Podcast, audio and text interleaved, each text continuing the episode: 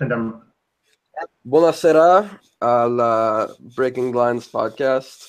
Um, I'm your host, Zach Lowy, with Kevin Williams, uh, Cristiano Oliveira, and Antangelo.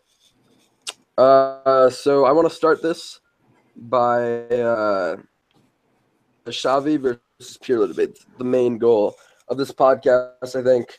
Um, so played his final game. Andrea Pirlo played his final game uh, two weeks ago, retiring. And Xavi recently announced a few weeks ago that he himself would retire at the end of the season. So got two pro Pirlo fans on here. Well, all of us love Pirlo. Nobody hates Pirlo.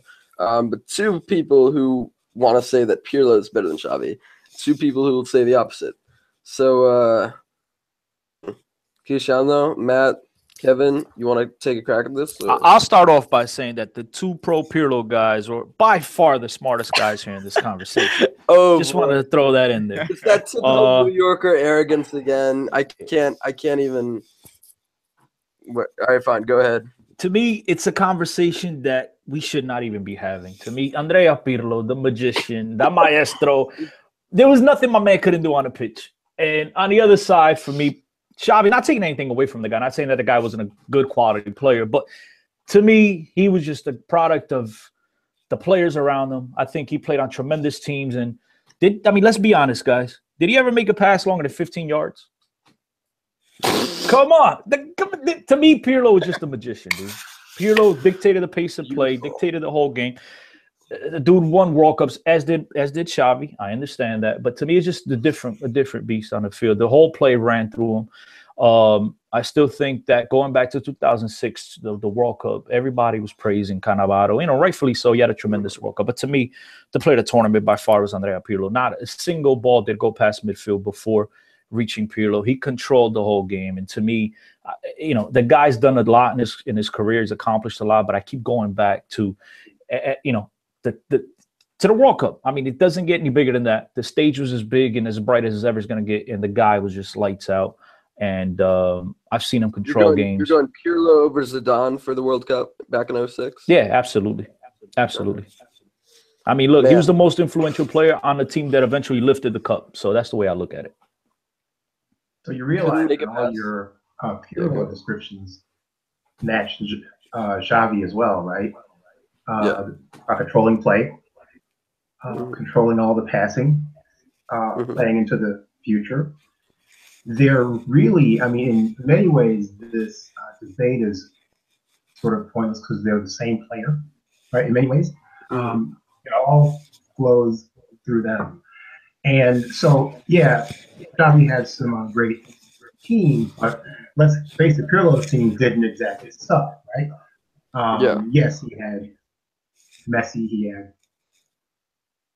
uh, great Yeah. Busquets, yeah, That's Iniesta, guys around them who Right. control the game as well. Yeah. You know, you know what it is. If I can just like interject here, because I feel that a lot of Yeah. this conversation, a lot that we have to you know, look look into is the the fact of the different um, eras in a way. I mean, yes, they both you know they've been for the most part, obviously in, in our time generation, everything like that, they've been successful, you know, well recognized, everything like that. But if you look at the, the you know the whole social media aspect of it, right? So really when the Twitter, Facebook, and all these different platforms came about, that was at the heart of Spanish football from 2008 to 2012 when they won three consecutive major trophies. So you had the 08 Euro, you had the 2010 World Cup, 2012 Euro, where Spain dominated, right? So when you look, when you take that into consideration, at that point, Pirlo, yes, Pirlo was still a very effective player, obviously for Juventus. Um, you know, once he left Milan, but really where Pirlo got a lot of his acclaim and, and a lot of rose to stardom was those years at Milan where they were dominating. They were on top of the world, winning the 2007 Champions League final. 2005, obviously, they lost to Liverpool, you know, but they, Right. 2003, they beat Juventus. And he was at the very heart of those Milan teams that had so much talent up and down the field that sometimes it felt as though you look past Pirlo in a way because you had Inzaghi, you had Shevchenko, Nesta, Maldini. There was names everywhere So I feel that that's we, we can also look towards that. I think with Javi, he was a little bit more recent in the way that he he was in his prime, at least in my opinion, how I see it. Um, but for me, Pirlo, they're in a, two different ways. They're very obviously very different players. For me, when I look at Pirlo, he didn't have that that that quickness and all these little things, but he, the way he, he moved about it was very elegant and in a way that when you look at him and you see his slow maneuvers, those very you know slow feints to kind of get you know additional space for himself, and then pick a long ball. That's what made him so unique, and I think that's what kind of made him cool in a way. He wasn't as flashy, but he was flashy in a minimal way. And I think you know, if, if that makes sense to you guys, um, you know, even told you know the, the, until he came to New York with um, New York City FC, similar case. You know, people were looking at him. He's you know, my father is not even a big soccer fan, but he's went to a couple games uh, at Yankee Stadium, and he would look at Pirlo and he'd be like, he's does it. He's he's not fast. He's not quick, but he pulls it off and it's just everything's on a dime everything's this and i think he was kind of that that masterful player without you know maybe jumping off the page for the average fan right I want to uh, get back to what Cristiano said about Xavi not being able to complete a 15 yard pass. My friend, you are in the wrong industry. We all know it's crazy. You're in, you're in broadcasting. You should be in politics because you have an uncanny ability to just completely uh, take fake news. Look, man, the way I look at it is this way: every time Pirlo played in a big game, my man put out match of the man performances time after time. Okay, and not taking anything away from Xavi. He was an excellent player. I'm sorry. 2014-15 final. Mm, bingo. he was a little bit. He was a little bit longer. Worst player on the bench. he was up there. He wasn't the same player. But let's go back you to. how to take a jab at him as a Milan fan. You That's know how fine. to take a That's, jab at him there. Come listen, on. I'll forever love him. Love him for what he did what? at Milan. Um, to me, Yeah. the dude just he stepped up in every big moment. And Xavi, again, not taking anything away from him, guys, but I'm still yet to to, to go back and recall a big match where he led his team to, to, to the victory. I think Iniesta had a lot more to, to say in those games. The Messi's of the world, the Eto's, just going back, you know, Busquets. Not saying that he didn't good, he didn't do a good job of controlling the pace of the game, but it to, Pirlo is just different, dude. To me, I, I look at Andrea Pirlo, and out of all these center mids that you could go back over the last 10, 15 years, I mean, uh, he's right up there as my number one guy I would take to build a play on, my, on any ball club that I'd be in charge of. Look, I mean, so I'm the with the perception of uh, Xavi is that uh, because he doesn't have numbers, right? He doesn't have lots of assists. Uh, he doesn't have lots of Hmm. goals, and that can sometimes mess with the perception that uh, people have of what he did. The thing about uh, Xavi is Xavi was uh, the guy who made the pass right before uh, Right. the pass. to Pre-assist. So right, he always opened up Mhm. uh, play for Bosa, and it's fairly easy to say, yeah, he's surrounded by all these guys, but if you watch him play, and I had the uh, luxury of having followed the team since 1999, right, and seeing uh, the various iterations of Xavi, right. out there with the first version, which was kind of tentative, kind of weird. Then there was the Ronaldinho version, where he was kind of messing around with what he wanted to be, and then there was the Guardiola version, uh, which is the uh, Xavi everybody knows, right? And that man was uh, the key to all uh, the whole Barca universe, right? I mean, people uh, tend not to rate him because he wasn't dynamic. Um, where, um, during the um, uh, Milan years, you had uh, Pirlo who moved up, back, side to side, long balls, short uh, balls. He was really this much more noticeable uh, dictator, where Xavi was sort of the kind of conductor who, rather than waving the baton with uh, showy gestures, would keep it really tight to his vest. And yet he's uh, still controlling the orchestra. I think that many people overlook uh, Xavi because uh, they say, oh, he doesn't do much. It's always short passes. Uh, but the thing about uh, Xavi is you have to watch. Uh, my favorite saying about him is that he plays into the uh, future. I, I think that's very accurate. um, uh, with Barca, right? The run always dictates that pass. With uh, Xavi, he kept the ball, moved uh, just enough to make that uh, defense move, and then opened up uh, that run, and the uh, ball was always perfect. He and Pirlo did much of the same stuff. So that, Yes. uh, for me, makes this, right? This uh, debate is like uh, chocolate versus dark chocolate. I mean, they're both chocolate, but it's just sort of like shadings of an overall theme. Exactly. Yeah, and it all depends on whether you like dark chocolate or light chocolate. And in this case, I think Pirlo was just not again not taking anything away from Xavi. Pirlo was just a step above. Because here's the thing that gets me about Pirlo. I mean, uh, uh, about Xavi, right? Mhm. Is everything you've just used to describe Xavi, right? I feel like I've heard from the Iniesta fans and defending him. it's kind of like the same argument at the same time. It just bugs me. I think he was good. I think he. uh, go ahead.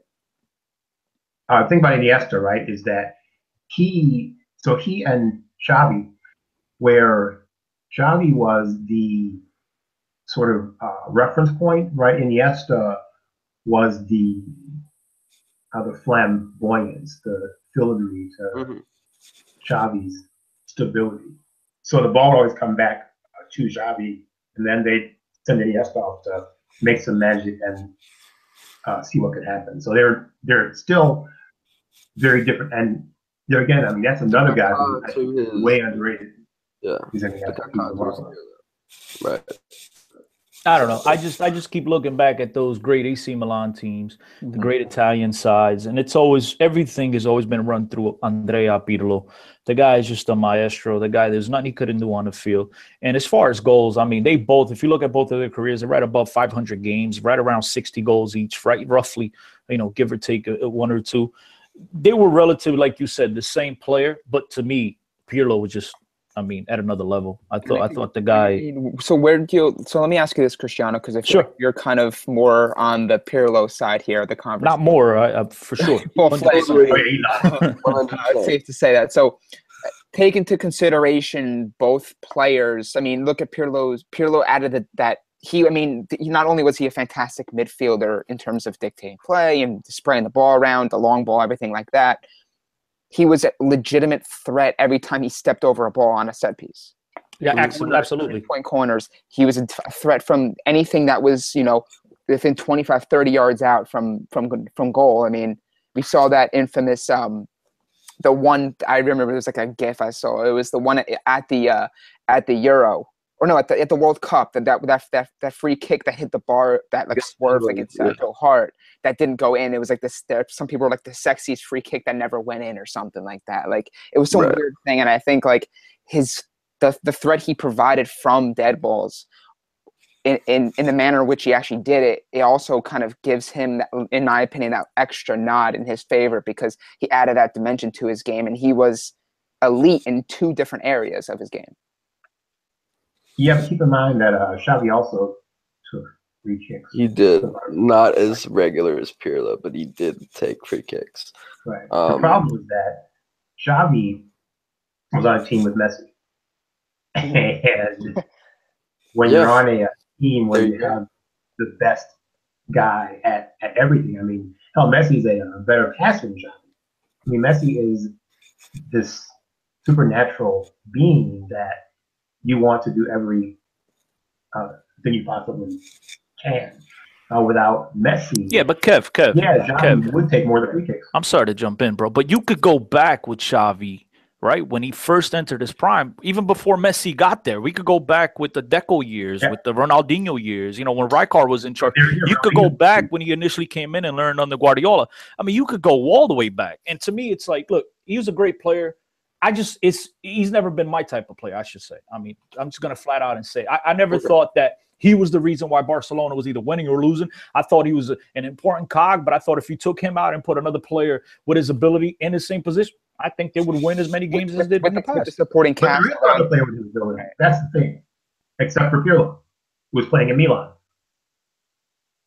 But the thing is, though, And- the thing is, I have in in, in, in, in, in favor of Pirlo is that even at some of those roles where you know those mid those years where he would play under Ancelotti and, and, and everyone like that, he was really the the sole creator of that midfield, right? So I mean, he did obviously have Kaká. Kaká's a creative player. Relax. Yeah, Rui Costa too, bro. The maestro, Rui the Costa- original. no, listen, I'm not taking anything away with Rui Costa, but what I'm saying to you is, you know, he had there was years we had Seedorf and Gattuso next to him, who Mhm. They're not as creative players. Obviously, everyone knows what Gattuso brings, and obviously Seedorf is a fantastic player all around. And in my opinion, in the grand scheme of things, I think that Seedorf is underrated for what he actually brought, how successful he was as a player, and how long he Oh, played, and how like, fantastic he was very late in his career. Um, but if you really look at it, Pirlo was he really had the keys to all those from for the most part to most of those teams that he that that, that he was able to win silverware at. And I think you know that's again when you you know when you get back to your point of of you know you could take Javi in and Javi put Javi uh, take Javi out. He really wasn't, in my opinion. Again, for people who watch Barcelona way more often than I did, he really wasn't the end all be all. Man, if we don't have Javi, we're not going to be able to carry out our system and, and win games. I think fantastic player, But that was great career, but I don't think he was as important to some of the teams he was on that Pirlo was. And look, here's the thing. He was tremendous at AC Milan, correct? Yeah. We all know what Yeah, did. Milan, but I'm not even going to go back. I'm not even what made my mind up about Pirlo when I realized his greatness. It wasn't even for all that he was doing at AC Milan, which was Post- tremendous. It was no, no, no. It was the 2006 World Cup when the whole. the- Uh, don't bring that everything up after, ran- after a couple days ago, man. I'm sorry.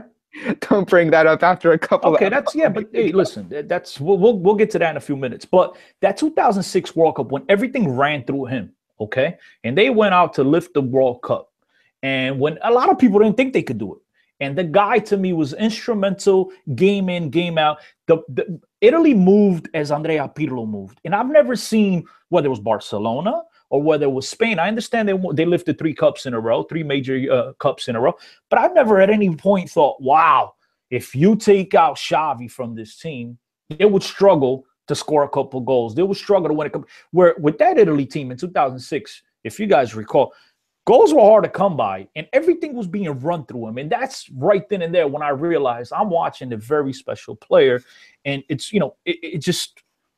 There's no way you could look at Andrea Pirlo ever since that and just sit there and say, okay, he's just another average player, or anyone that's even playing his position at the time you could compare to. and he had a cool. Um, and he had a you're cool talking about about- that role. He kind of made that role cool in a way. I don't know. if Yeah. That, that's just me. I think He when I watched him, he did it, and again in an elegant way. He wasn't very.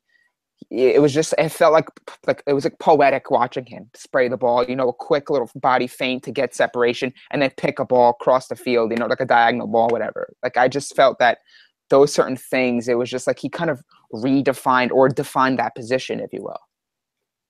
Yeah, I, I don't deny that, but I mean, um, you're saying that I mean Xavi is like replaceable, and that Barca would have had as much success uh, if they had played without him.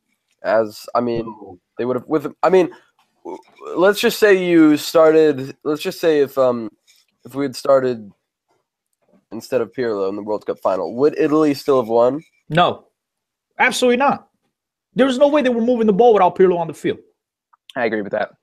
Absolutely. That's that, and that's what it comes down to, guys. To me, that's why I rate him higher than the other guy because you can't really, you can't tell me there's another Italian player at that moment that you could have pl- put in place of Pirlo and you could have still gotten the same results. Unless you change the whole scheme around, you weren't going to do it at the time.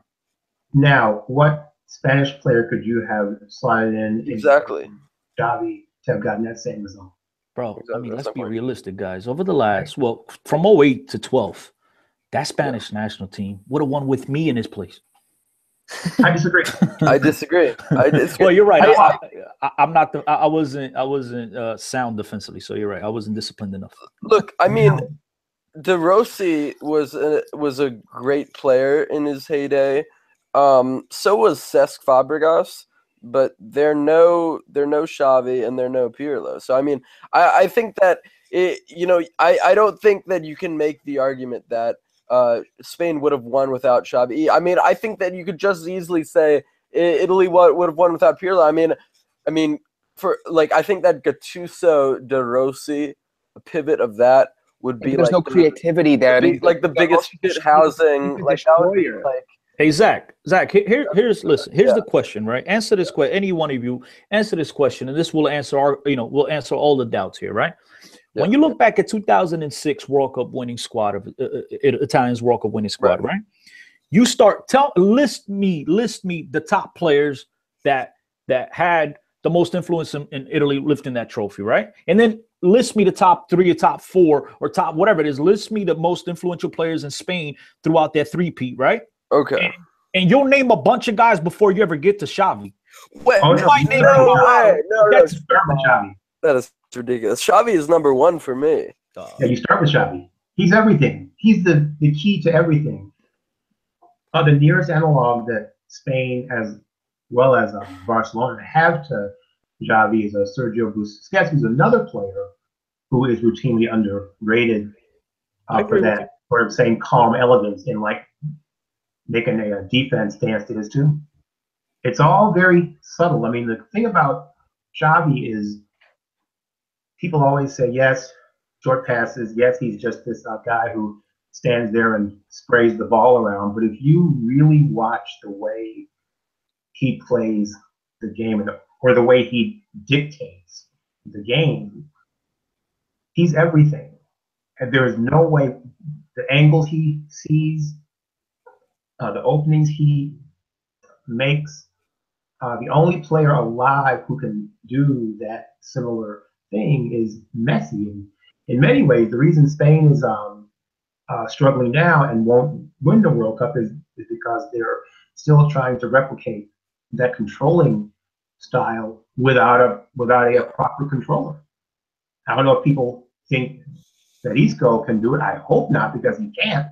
And right now, what. Spain will have have to do is find a new way to approach uh, the game because right now there's still this like hybrid system that needs Xavi. I mean, Xavi was so crucial to, to, to everything that happened, and much of the reason that Spain as well as uh, Barcelona uh, began to uh, decline was because Xavi also began to You, you you don't think Thiago Alcantara can fit in? No, no, no. no. Watch the two of them, right? Uh, when Thiago was at Barcelona, uh, they would bring him in and chaos.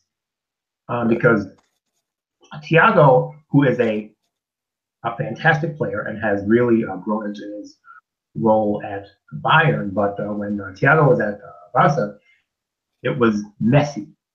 Yeah. Like Yeah, but not I mean, not messy, but that's unfair. his, his That's I think unfair. that to, to kid, was the kid was 18 years old. It's unfair to, to, to say Thiago couldn't do the same. Thiago today is night and day compared to what he was at that time in Barcelona. I mean, the guy has evolved into a terrific player. At the time, he had all the the ability. He had all the ability, and you thought that he was going to uh, someday fulfill that. But at the time, he wasn't nowhere near the player he is today. right. And I will never forgive the Barcelona board for for bringing in Cesc and for really just doing everything they can to ignore Thiago and let him walk away for pennies to Bar to Bayern. Honestly, But keep in mind that that uh, Guardiola was one who wanted Fabregas, right? He was part of that experiment to slide things around. So the board just said, okay, you want him? Yeah, here's the money. And uh, Thiago, Yeah. I mean, I'm a little salty about that, right? Because I mean, people act like uh, he was this uh, weeping baby snatched out of the Mhm. uh, bosom of the uh, camp. No, I mean, he played Barca as hard as Barca played him. And How- okay, how you want to go to Bayern and be with Guardiola? Okay, rock on. Um, but the, both act like uh, he wasn't a part of that move, wasn't uh, complicit in that, that deal, and he was. It was his call. He Yeah, listen, man. Players want playing time. I can't fault a young kid for wanting to get on the field and involve as a player. Yeah, especially someone who comes. from mean, that he took his time. Unlike I don't know Gio dos Santos, for example, like left over, left after like one season, and he, he never was anything good. I mean, Yeah, he I, I think that I think an interesting conspiracy theory is is Pep um playing Cesc in the last summer of his contract uh so Cesc can you know get into get start playing more in this Barca team only for Thiago to get pissed off and leave right So the biggest problem Get him at Bayern wasn't Fabregas. The biggest problem for Thiago was uh, Xavi Iniesta. I mean, they were the the biggest stepping stones to his development and his playing time. I mean, uh, Thiago and uh, uh, Fabregas, they could coexist, right? Uh, but Thiago and uh, Xavi could not, and Xavi was going to be staying there a long time, and Xavi was far, far better than Thiago, and I don't know if uh, Thiago uh, will ever reach that that Xavi level. Mind you, as good as he is. Interesting question. To the Pirlo, to the two Pirlo advocates, we'll say this that was a phenomenal. Hey Zach, do do an internet First test or something, after- bro. You're really breaking up here, buddy. Me? Yeah. Yeah, you're right, Zach. Oh, damn. I'm sorry. It's okay. You're back now. Go ahead. You guys just edit this crap later. Yeah. Okay, okay. So uh, I think that, you know, an interesting point for Pirlo, you know, he was so good back in like the early 2000s and then come back into the like the mid uh this the mid 2010s and he's still world class. You know, he, he we thought Allegri for one uh, gave up on him, in my opinion, at, at Milan and then you know Felt that he's he'd really the team down. That's why they didn't give him a contract extension. Right. I Right. thought that what what he said was he would be played right midfield role, right center midfield role, right? Um, so I and and that's why he rejected it. I that's what he said in his uh, autobiography, I believe. Mhm. Um, Yeah, but who knows if that's that's true? I mean, yeah. yeah, no, think that that, would be that- yeah. I think a point for Pirlo that's just so interesting to not only to uh, revive himself when many thought he was finished, the way uh, to really instigate a dynasty in Italy that uh, doesn't look like it's going to be ending anytime soon. And you also got to look at his impact that he had. I mean, if we were, you know, I'm sure we have other things on, on the agenda for this for this podcast, but if you really want to Yeah. look at also, you know, the impact of the players and you know over the span of their career, how good they were, you know, you look at the impact that Pirlo had on guys like Arturo Vidal and Paul Pogba, Marchisio even when he arrived at Juve. I mean, yes, Marchisio was, you know, obviously he's been who's at the time he was established, but Paul Pogba was still a young player. Arturo Vidal became a superstar once, in my opinion, once Pirlo arrived because he allowed them to do what they did best while he took those that role as the creative player. You know what I'm saying? And you, I mean, you guys will be able to to speak more on, on Javi again. I think you guys had a little more of a, a view of him, um, but that's just really what I see from Pirlo. So it, in many ways, as I it's like chocolate versus dark. I mean, um, uh, there again, Xavi made it possible for Iniesta uh, to shine, for Busquets uh, to develop. Um, uh, he made Eto'o. I mean, the my heavens, the passes that he would constantly give Eto'o were remarkable. So, but there again, I think that Xavi has always been underrated. I mean, I think that uh, the problem with Barcelona is that uh, for Xavi is he's always had a more flamboyant player near him. Uh, he had Ronaldinho, uh, then he had Iniesta, and then Messi uh, blossomed into that life. So unlike Pirlo, right, Xavi has never had people sit and watch him. He is, for me, the reference for everything that um, uh, Barcelona did, for everything that Spain did. And one of the more amazing things that Guardiola did was to figure that out and say, here you go, here are the keys, uh, drive the car. And he did.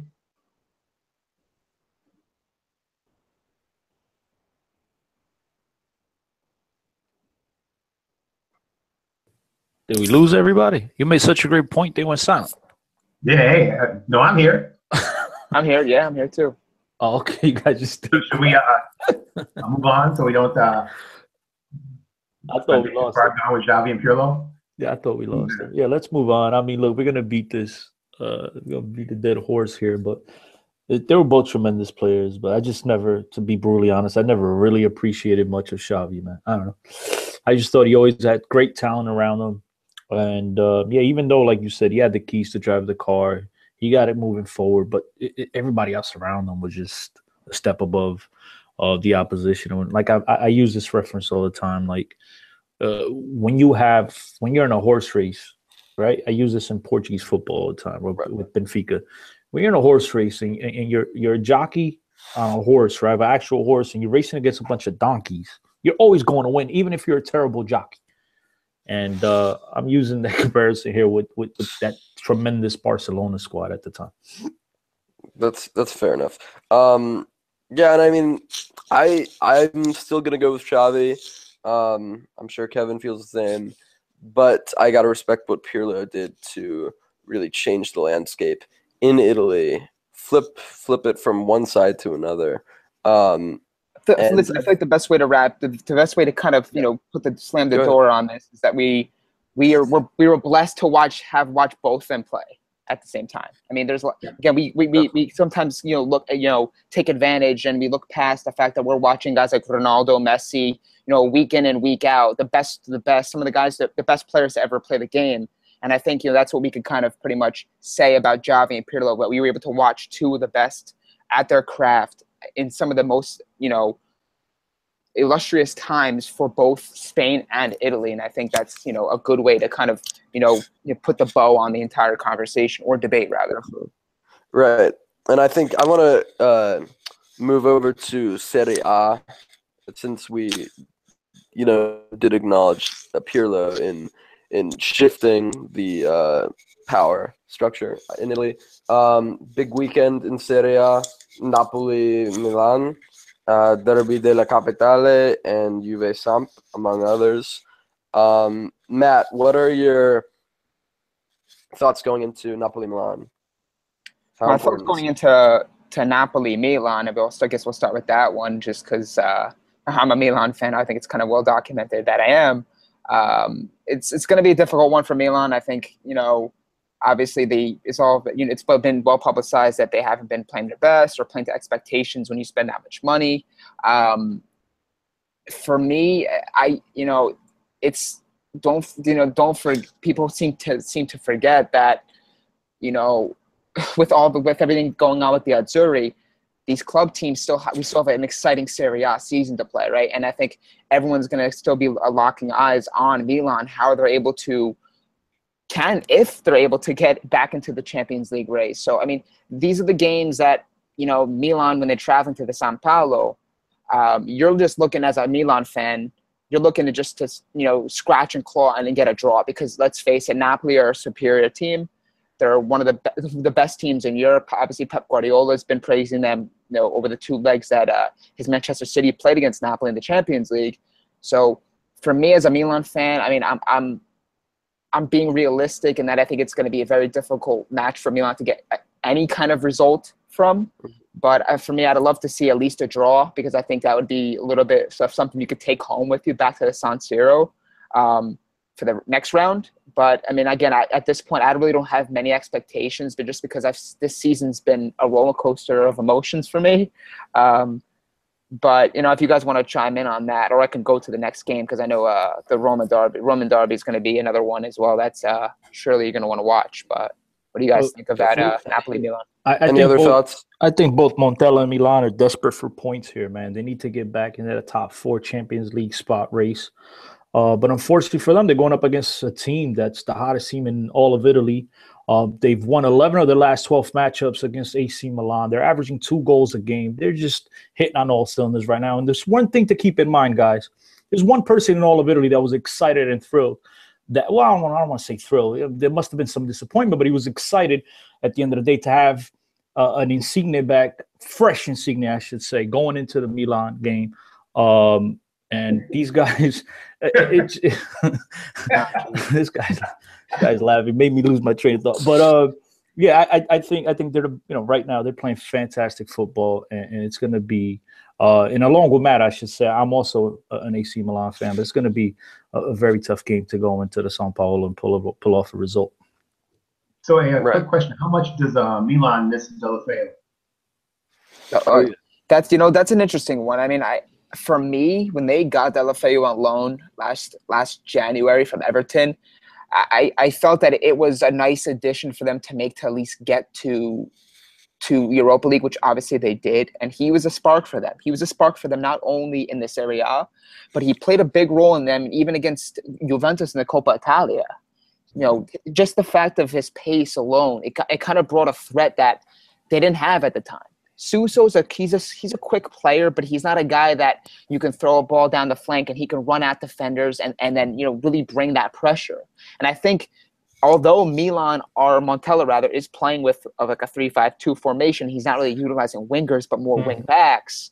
Mm-hmm. They're missing that element. Someone who could bring that additional pressure, you know, run at defenders, you know, make them miss with a, with a you know a couple different moves, and then you know have a have a, have a try at goal. Um, from I mean that's that's something I would have liked them to see go after in the summer. They were looking for a winger. They were looking at Keita Balde. They were looking at um, there was talks with Papu Gomez, who I, who I love dearly, obviously for what he's done at Atalanta. But I mean the fact that they didn't get a winger, I feel really hurt them, and it hurt Montella because he was not able to bounce out of his three-five-two and make that tactical adjustment for for wingers. Bonaventura, good a good option, and he was successful under Montella and even Mihajlovic as a left winger. But he's really more of a Mezzala left. Uh, he's a left midfielder. So uh, for me, when to your point about Deulofeu, I feel like that would have been a good um, move to make. But I think it, at the time it wasn't a priority because obviously they had so many needs to cover.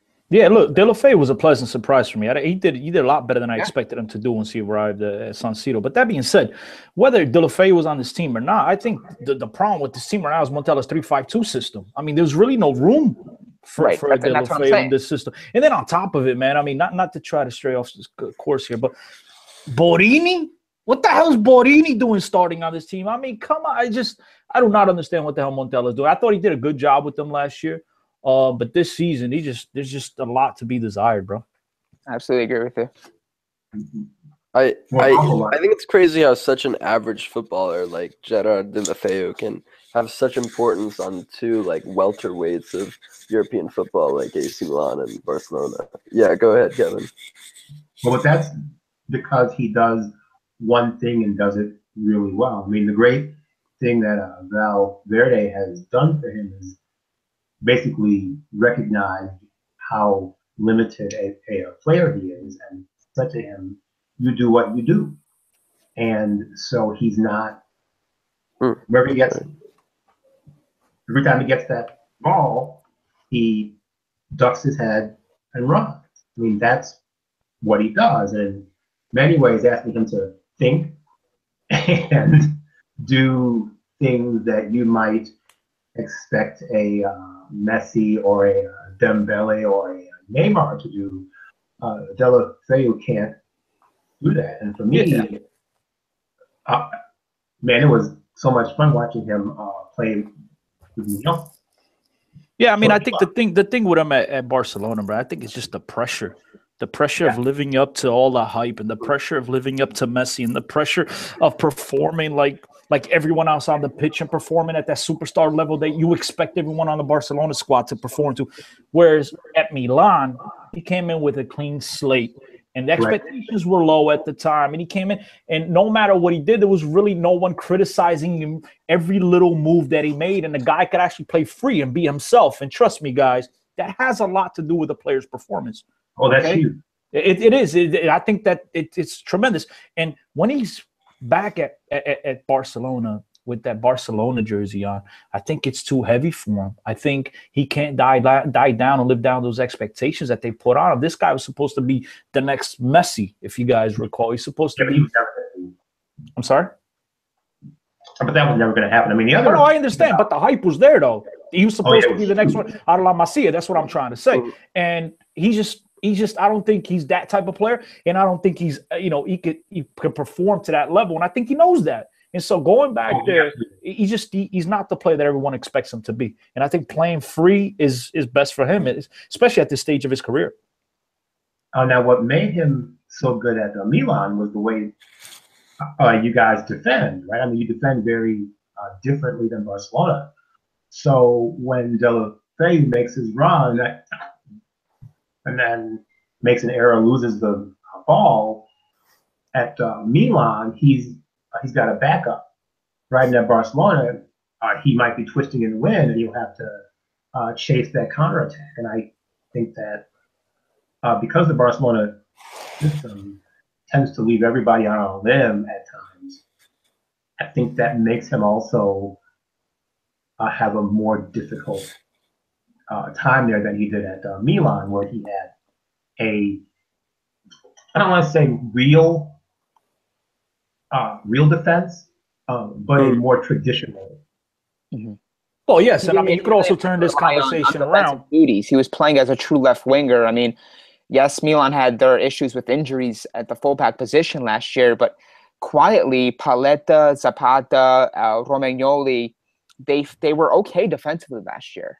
And I think yeah, they were a little were. better than most people expected them to be, despite Paletta's what five red cards or whatever it was, which was absurd. But they were a little bit st- more strong defensively than people wanted to give them credit for. And when you're playing at that wide role, obviously, you know, most there's the, the, the the common thing for people to think about in a wide role nowadays is oh you got to do more than just charge forward and, and look for attacking you know opportunities you got to trek back and defend but not everyone has that and you know that's that's again i mean that's why to your you know to your original point that you know when you said how much do you miss Deulofeu this year he can't play wing back he don't defend enough no right. and let's be honest his strengths are playing in you know with space being able to right. attack and get at defenders and playing and let's be honest playing on this barcelona team i mean they always have the ball how many times barcelona really go on a counterattack Never, because everybody's always sitting back against him. So he always has to go up against one, two, three defenders and try to jiggle his way through or make something happen. Where at Milan, he's out on the wing, boom, getting to the long ball one on one and creating, which was a lot easier yeah. for him to do as Big well. Difference. Big difference. Yeah, very true. I mean, I I think that well, like with regards to uh, the Bonucci signing, um, you know, I for one at the time thought it would be the signing of the summer. It probably has, but for reasons other than what you would hope for. I mean, I think that um, just it, it, it's it's tough because it makes it forced Montella to spend the first um, you know, I would say the first three months of the season, three, four months of season, uh, trying out this three man back line when I'm not sure if Montella is capable of implementing it.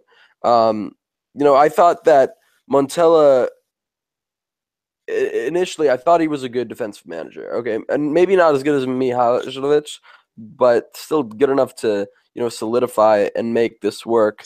Um, but I think that Milan, you know, the the title challenge, a potential title challenge that we would have seen is over. I mean, I think that what what are we saying? Europa, maybe Champions League, Matt. This, what, I mean, what? this year, this year, and I think you know a lot of a lot of what's been magnified or kind of overlooked, in my opinion, at least with with where Milan are at in terms of you know their their adversaries in the league, is that you got to understand that some of the top the top the top five teams. I mean, Juventus, Napoli. This is in no order: Juventus, Napoli, Roma, Lazio, mm-hmm. Inter all of them have been they haven't really dropped points. They haven't. Like even and even Roma is right at the top and they have a game at hand. You, you know what I'm saying? I think most people didn't expect maybe Lazio when Lazio got lost Cristante and they lost Biglia and you know I for one felt you know Lazio is going to be a strong team. They're going to compete, but I didn't think they were going to be a top four contender. I just think they didn't have enough top to bottom to stay in the pack or stay in the race until the t- until the end of the season, which has clearly been proven wrong. Same thing Maybe. with Inter. Skriniar comes in, you know, all of a sudden. Then you have, you know, the, the Inter's playing ab- exceeding expectations early on. I think they even have, if I can make an argument here, they have a, another level they can hit I think that Spalletti's that good of a coach where he can get this team to another level above what they've been playing already. So I think you have to also look at the fact that yes, Milan have had struggles. It's it's it's obvious, but the teams above them are not dropping points, and when that happens, the the really the pressure is always on you because you're always like that they won again. They keep winning. We can't even gain ground on these teams. So, so, Matt, would you say we're being a little bit unfair then to Montella? I mean, because they did bring in 10 or 11 new signings, whatever the, the, the, the, amount was right now, it escapes me. But they brought in a bunch of new faces, and we understand, we should have all understood going into this that it was going to take them a little time to gel. Um, sh- should we cut Montella some slack due to the fact that all these teams you just mentioned, they've all they've all gotten better. They're all playing at a better level than they were last, with the exception of maybe Juventus. But the other three teams, the other four teams you mentioned, they all seem to be playing better than they were last, last year. So should we cut Montella some slack? I don't think it's interesting because I I I was one of the I was at a Montella apologist last year. I always kind of backed him because I felt he was doing it was exceeding expectations. He was doing much better with this team than when you look on the when you look at the roster. You know they really didn't have much. You're plugging in guys left and right, and you know you know a couple injuries to Bonaventura late in the season, and he somehow made him was able to beat Juventus twice. One that actually got him a trophy you know, you know what I'm saying. So for for me, and then he was able to get the kids in there. Donnarumma, you know, obviously that was his real first full year.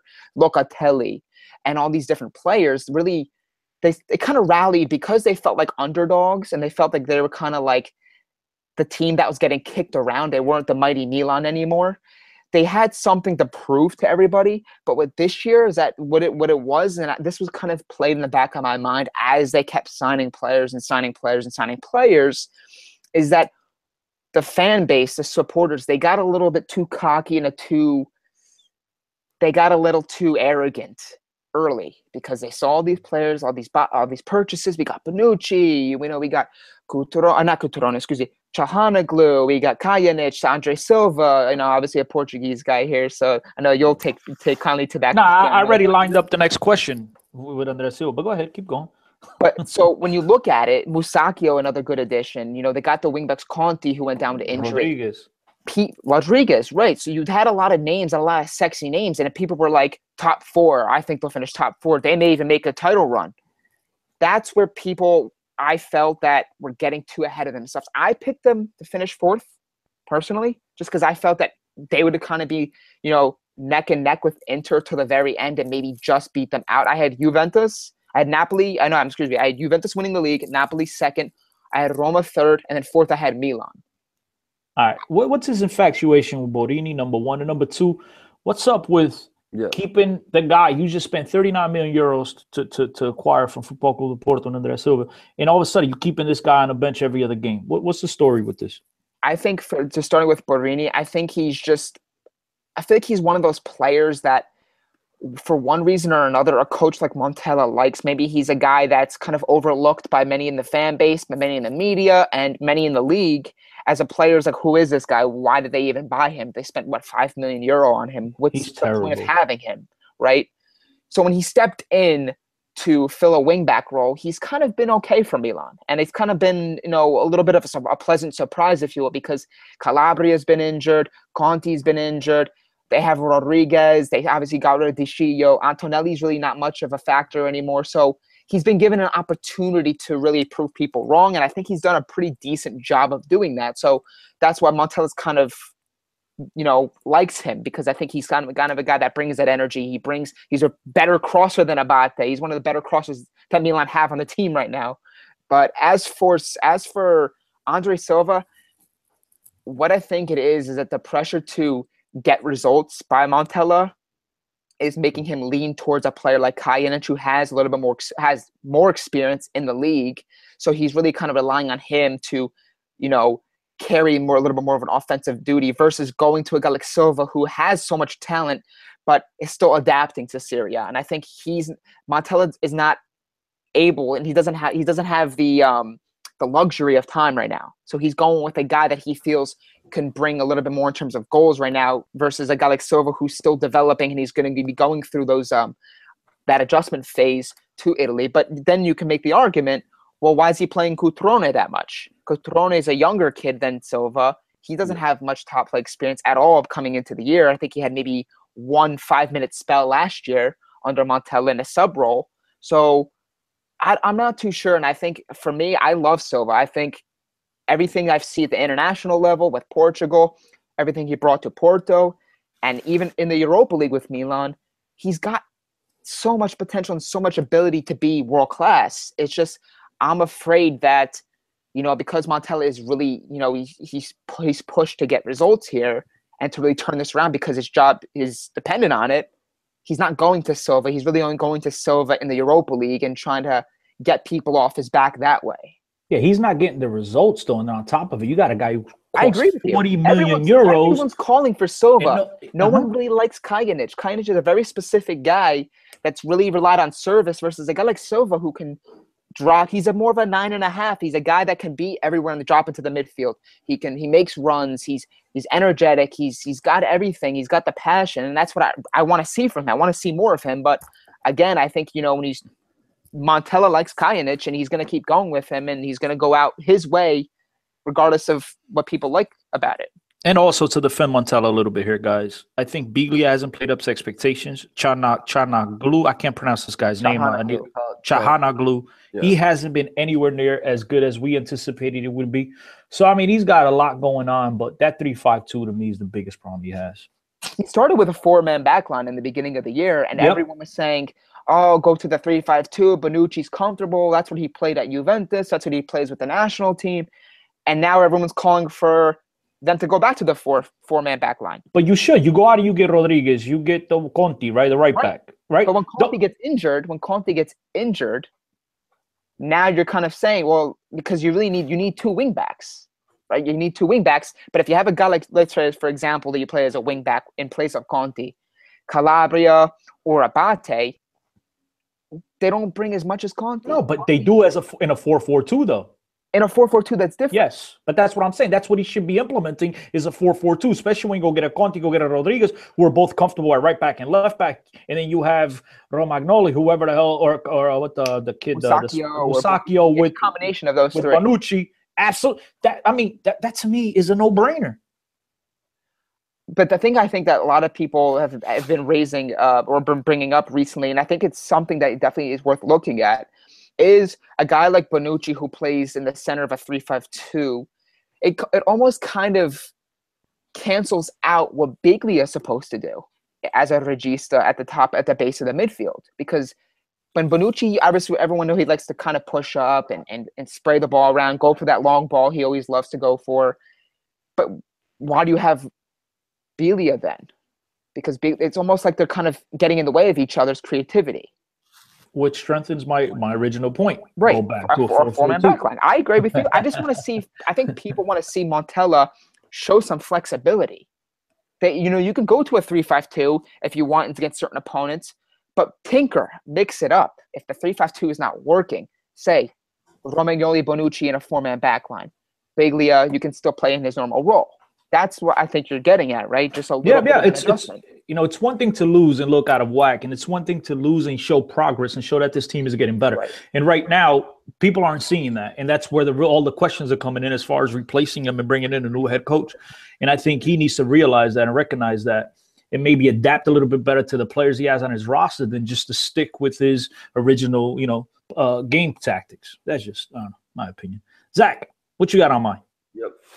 I mean, I, I s- some great points brought up, um, but I think I wouldn't be doing my job as a podcast host if I didn't bring up the biggest story of an otherwise dull week in football: uh, Italy's elimination. Dull. I'm pretty sure the Swedes aren't saying that, Zach. That's right. Come on, this Sweden is probably the most boring team in the World Sweden, I mean, Peru, I Australia. love Sweden. I love Sweden. I love the food. I love the culture. I'm. I love the gotta- women. yeah, yeah, yeah. Um, I got to go back to Stockholm one of these days. Best herring I've ever had. Um, and just overall, just gorgeous uh, country. But uh, you know, this this was a pretty damn basic team. Uh, no offense. I mean, you know, no no Zlatan, but I I do think that this Italy would have won, um, in my opinion, if Sweden had Zlatan on for for various reasons. But I mean, this was a you know, it was a basic four four two shape, right? Um, you got you know Forsberg, incredible creator uh, nonetheless, and you know Lindelof, very good de- good defender in a low block, having a terrible season nonetheless. Um, Italy should not be going out to this team. I, I think that, you know, I wish them all the best. I do think Sweden are one of the worst teams uh, that will be playing in the World Cup next summer. So, I mean, But I, I just think that I'll, I'll, I'll let you. You must have not been paying attention to the CONCACAF teams. I just, I just want to say this. I really do think that, you know, we always say, "Oh, I could have coached this team." I really think that Italy would have been better off if if Ventura, like if if they had the players coach the team. Kevin, go ahead. Yeah, no, I mean, look, uh, they were awful the whole qualifying tournament. They were. They never showed signs of cohesion. Uh, they never really showed signs of real, real intelligent play. They were spraying the ball everywhere. I mean, they looked in many ways like Ivory Coast, right? Just Mhm. uh, ten guys running around kicking the ball as hard as they, they can. They're running the other way. And Sweden, I mean, they uh, played as a team, and a, a, a team is always going to be a collection of individuals. Yeah, Italy had the names, but I mean, they didn't have the structure. And even so, when you have a dog shit coach, right? Uh, the uh, players have to take it on themselves and say, hey, you know what, this guy's going to do anything for us. We know what to do. Let's play our game. They never did that. They they kept making the same dumb mistakes time and time and time again. And Sweden was just standing there laughing and hoofing the ball away. They didn't deserve to win that one. Hey, look, man. I'm gonna be brutally honest here, guys. As I sat down and watched the Swedes celebrate, I felt bad for the Italians. But then I remembered I had a flashback to 1993 when they screwed Portugal out of a World Cup spot, and real quick, I didn't feel so bad after all. But look, it's it's a sad scene when you see one of the powers of, of European football, uh, four World Cups, the rich tradition, um, not making it to a World Cup. It, it wasn't good for the Italians, but you know what? It also means that the rest of the world is getting better at the sport. Other Yeah. countries are improving, and so sometimes you have to tip your cap to the opposition. Italy weren't good. Uh, in any part of the field throughout these two matches. Like like Kevin mentioned, throughout the whole qualifying, they struggled. They weren't they were a far cry from the Italian sides that we're accustomed to seeing. And so maybe sometimes, man, you need to go through these pitfalls in order to to, to realize what, what it is that you're doing wrong and correct the stuff. So in order to be better in the future. And maybe in a couple of years from now, the Italians are looking back at this and saying, you know, this was a blessing in disguise. So hmm Matt, is it a blessing in disguise? Uh, I mean, the dominoes have to fall first for before actual real change could happen. Ventura's gone, yes, but Tavecchio. I mean, I think Tavecchio has to be the next one. And I think I did an, I did a lengthy article on the entire thing for these football times. There's my shameless plug. Mhm. But you know, I, I kind of pretty much gave some recommendations and some solutions to rectify this and to to make sure that year zero, as that's what everyone's calling it, starts on time. Because I think when you lose a generation of of talent like like Italy is right now, right? So when you get into that next World Cup qualifica- uh, qualifying uh, phase for 20 what, 2022, um, shit, man, 2022. I can't even think that far away. I'm gonna be dead by then. Like I mean, oh my god! But there's a lot. But a lot of these players, you look at you look at the guys that that, Italy's top guys, right? You're looking at obviously aside from Buffon, De Rossi, uh, Barzagli, uh, whoever. Mhm. Guys like Insigne are to be 28. Verratti's to be I think 30. Which that's frightening. You're losing that's- a World Cup. Lo- These guys aren't 18, 19 years old. These guys are right now. They're ready to compete in a World Cup and they're ready to make a difference. They're not kids anymore. And I But- think that's what's frustrating for a lot of people because a lot of these names came from that U21 side at the at the Euro, 2000 the under 21 Euro um, in 2013, where they lost to Spain. That span that that great Spanish side that had Morata, De Gea, Thiago, Isco, and all those you know spectacular players. Carvajal, I think, was on that team as well. Mhm. Those guys, this was supposed to be their generation. Not 2014 because they were still very young. 2018 was supposed to be the World Cup where, in my mind, Italy was supposed to get back into the as a power, right? That's what's frustrating to me is they lost a generation of talent and a generation here where they could really could have made a big, huge splash on the international front. And it just that's what's frustrating the most to me. And now you have to really not start from scratch because I think you know that's going to pretty signify that's going to signify that well you know maybe Serie A isn't doing as good as it should be. Serie A is on I think Serie A in my opinion is on an upswing. Obviously in the chase uh, this year, but I don't know. I think you know was this the most talented Italy side I've ever seen? No. no. Was it better than 2014 in my opinion? Yes. Better than 2010 where Lippi chose a lot of the older players from the 2006 side? Yes. Did I think that maybe Italy would have won the World Cup in 2018 if they qualified? I don't think they would have won. I don't think they were on the level of Spain, Germany, and France, Portugal, even. You can throw them there. Mm-hmm. But I think they were definitely worthy enough to qualify. that's very clear when you look at the top, the, the, their entire roster. Buffon was still at a, as at playing at a high level.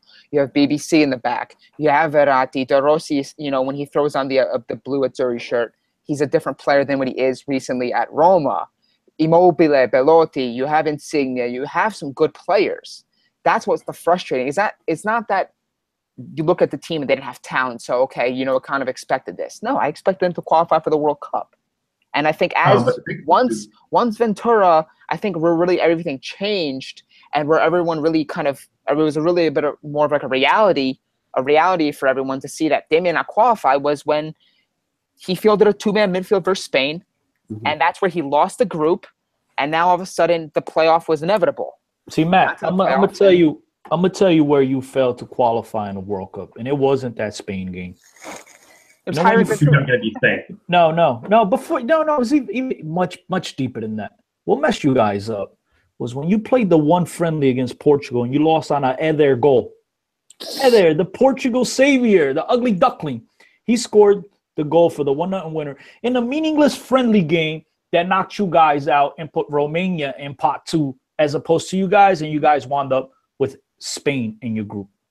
And there is the reason why Italia did not qualify for the World Cup. Look at look at just qualifying. I mean, I, I remember watching matches of uh, of Italy against what Israel and um, Macedonia, Albania, Albania. Albania. terrible then. I mean, to to think that like first of all, I I'm not sure if there's a successful team in Europe who plays with a four-two-four. Um, really, just a ridiculous appointment for to get Ventura in.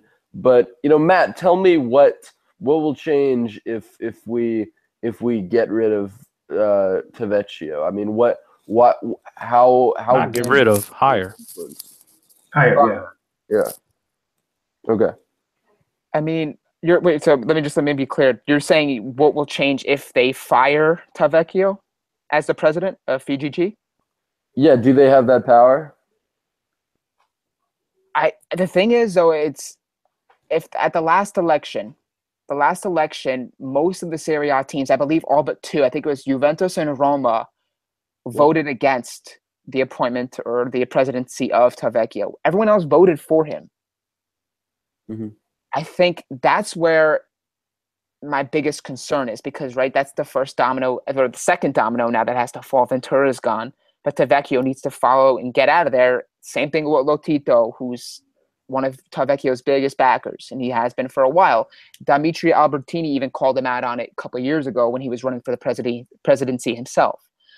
I personally would love to see albertini. I think he's done so much post playing career for Italian football. He opened up a, a, a, school under his name. He served several different roles within office for the Italian Federation. He's a guy that has he has the vision and he has the ideas to really get this thing done and get this project back on track and be, get Italy to become a powerhouse once again. I just don't know if it's it's going to be that easy as saying, well, no, they should fire him. He's going to step down. It's it, it's corruption. It's it's it's political. It's all these different things that get into it, and I think it's going to be a lot difficult than people think.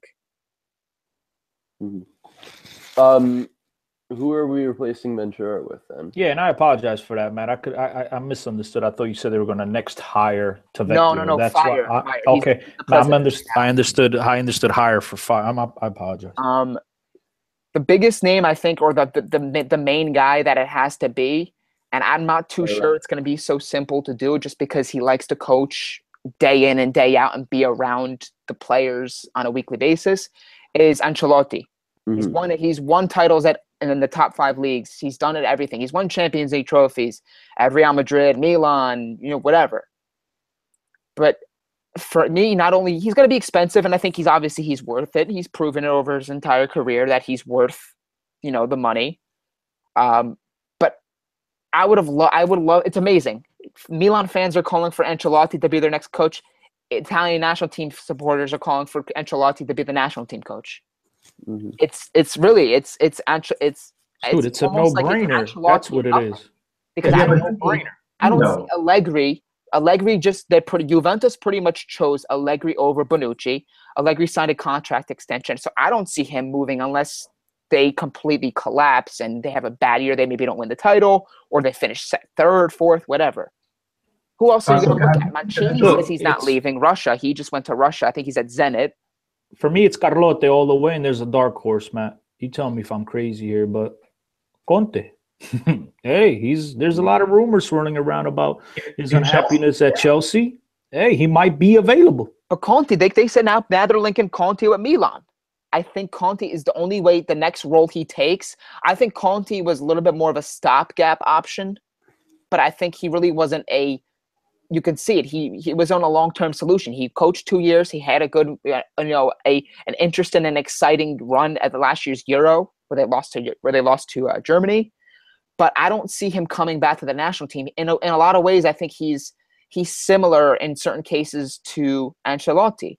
They like the the the the, the constant, the rigorous um, club level, you know, scheduling and, and being around the players, the training, and all these different things. I think he's I think he's the the front runner to coach Milan next year. But You know I think a they lot of that is dependent on if where they finish. You know what They they like more than coaching every day? Coach Milan. Who knows? But I think for me, if if Conte is the guy that's going to move into Milan and be the coach after this year, because I don't think Montella is going to last, whether he finishes fourth or or not.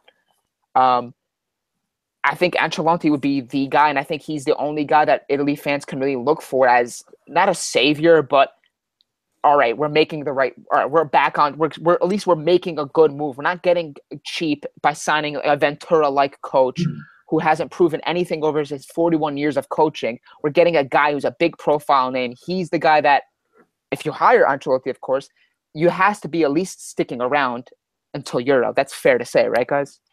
Um, but here's the uh, the big Ancelotti question for me, right? Is he the guy who fixes uh, the broken project, or is he the guy who who comes in to help Put the uh, finishing keep a well-running project rolling?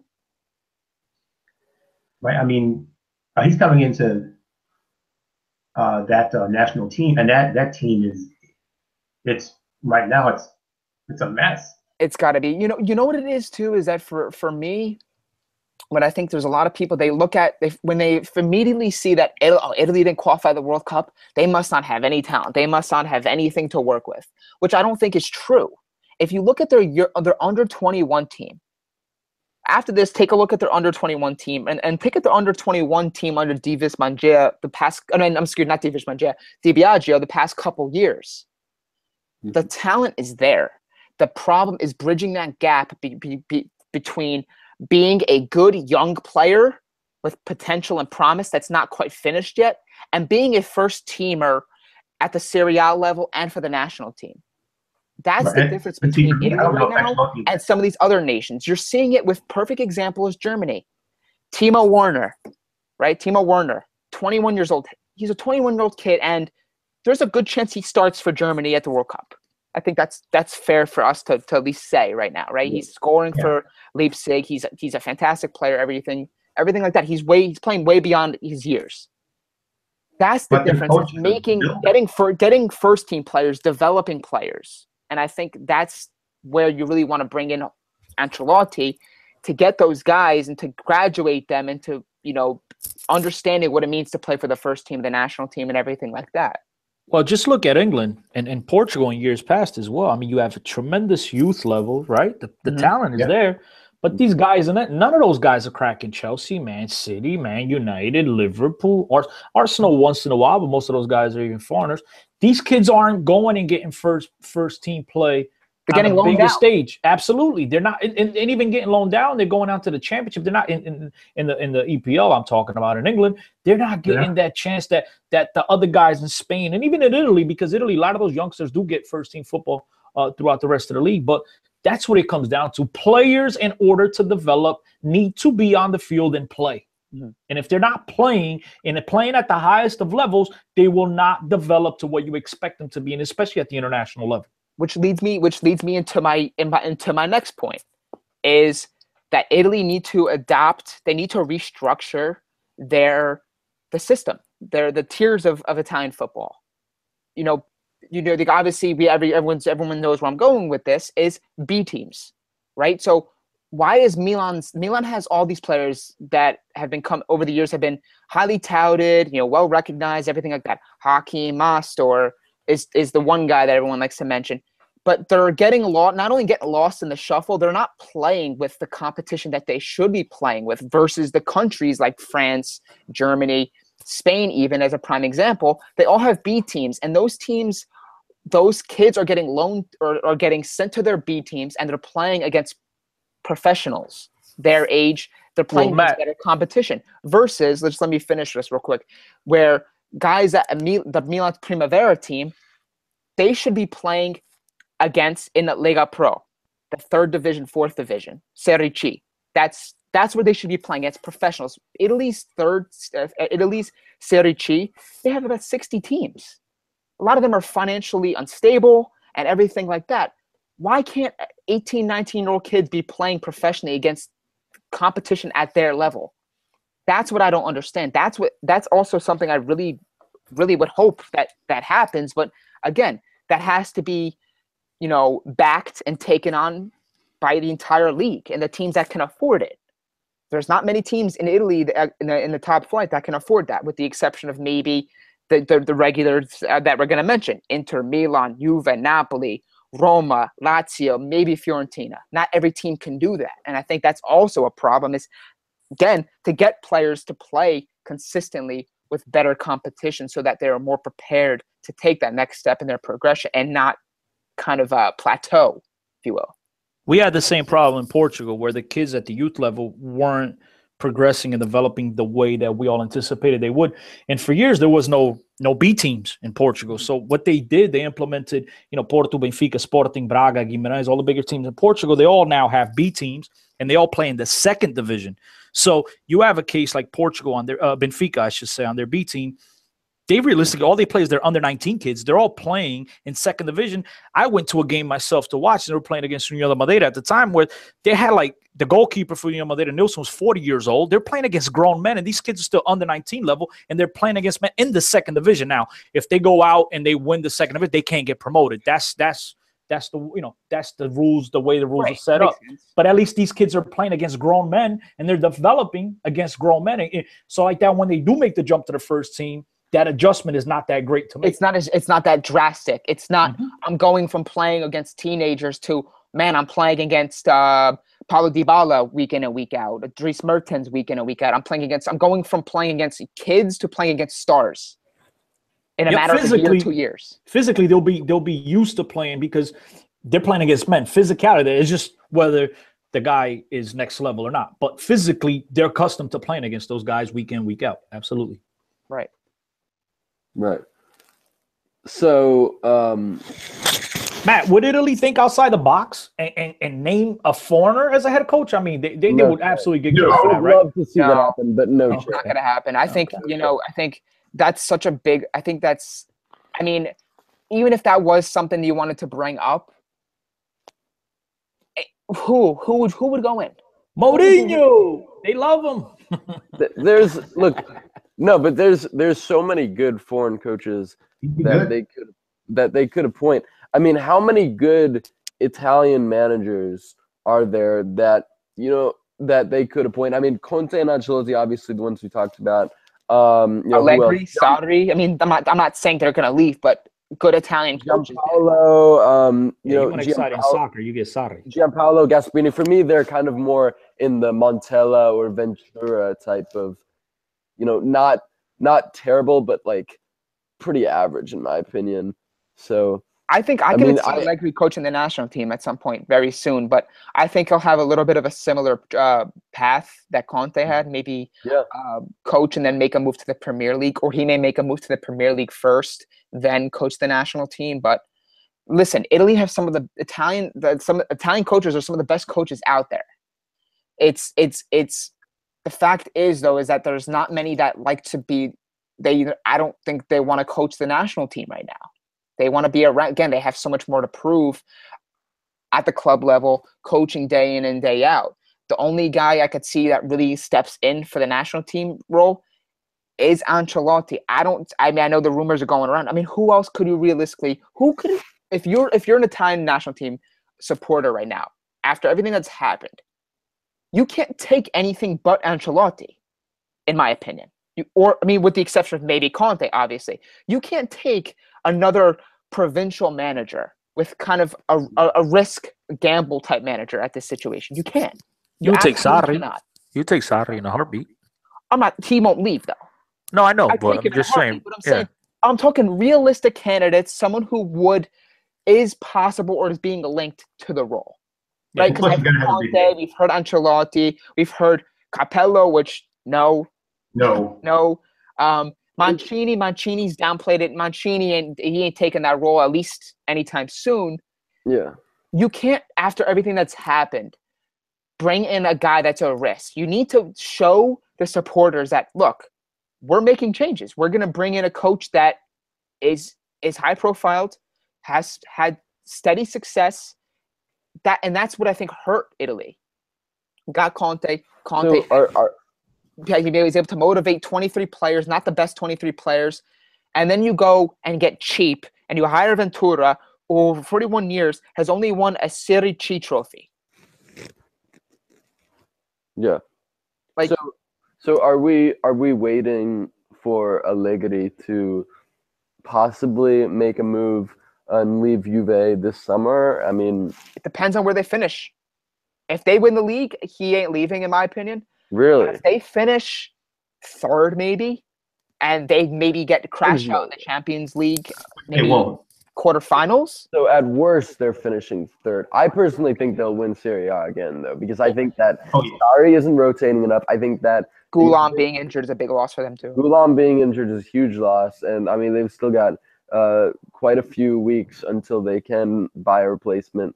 Um, you know, I, I think that Juve will win again. Um, and but if they do, I, I think that you know Buffon leaving, um, so a, a lot of key players' future up in the air, in my opinion. I would honestly see Allegri getting bored. And Yeah, I think if they if you'd have won the Champions League, you'd walk out on top. Why come back? But the thing is, though, they I don't think anybody expects them to win the Champions League this year. They No. have, they have so many noticeable weaknesses. I'm, I'm not saying they expect them. Midfield. question- The question was, would he leave at the end of the Oh, season? And I'm saying, leave? if they were to win the Champions League, I think why not walk out on top? There's nothing else to conquer here. There's nothing That's, and that's fair. But I think That's- if- if you if they ch- again, like I said earlier, if they chose Allegri over Bonucci, because I was that's pretty much ultimately what they did. Inadvertently, that's kind of what they did. That's what it looks like they did. I think that Allegri has maybe this year, next year maybe. I think this is his next two years, and I think mm-hmm. then you'll kind of maybe see him walk.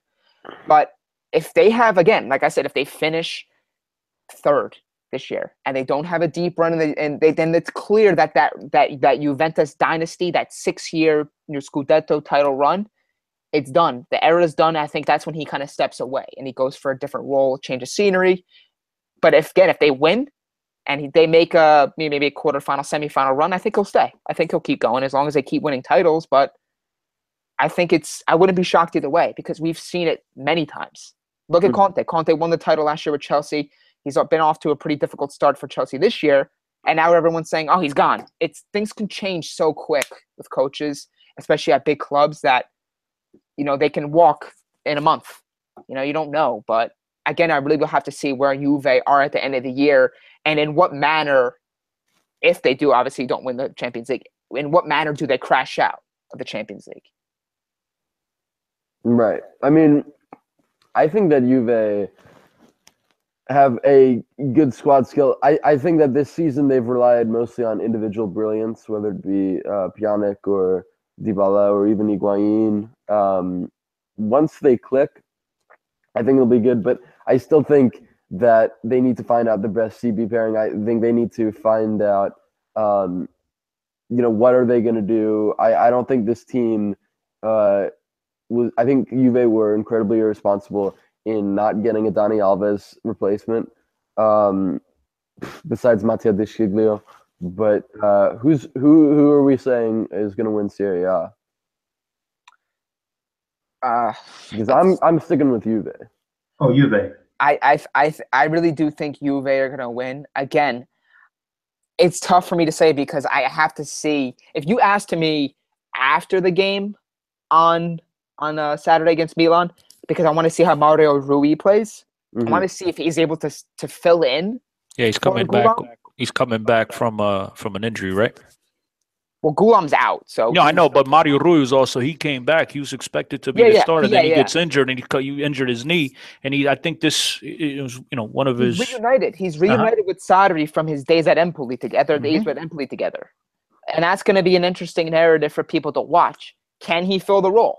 I think they're still going to get a fullback regardless. I think they're looking at um, Grimaldo. I heard there was like a link with Grimaldo. Looking at uh, Vrsaljko. Hope yeah, Fidesz. from um, from Atletico Madrid, who used to play for Sassuolo. So, the, I- and I think Inter are kind of maybe looking ahead in too, but I think they're going to get maybe a stopgap option as a backup. But I think it's at this point it's Rui's job to lose. I think that's going to be interesting to see is how they recover because Ghoulam has been one of their big players this year for them, and I think that was such a big blow to them, and they don't have as much depth um, at any position besides midfield, in my opinion. Um, and the attack, obviously, they have some some firepower there, but defensively is where they're a little bit slimmer. When you lose a guy like Ghoulam, who's been who's able to defend, he's able to charge forward, across the ball, and everything like that, you really wonder if is this going to be where they start slipping and start maybe dropping results because they haven't done that this year, unlike years past, where they, you know, they would drop points against teams, you know, draw everything like that, and that's what cost them the title. Yeah. We haven't So- seen that yet from them, but we have to see again how they bounce back and respond to losing a big player like Ghoulam, and I think that's what we'll really have to be looking at on Saturday versus Milan. I think if Rui is healthy, I think you'll have no problem filling Yeah, in the gap. I agree. I mean, and it's not because he's Portuguese. I'm just, I just think he's a quality player. Yeah, yeah.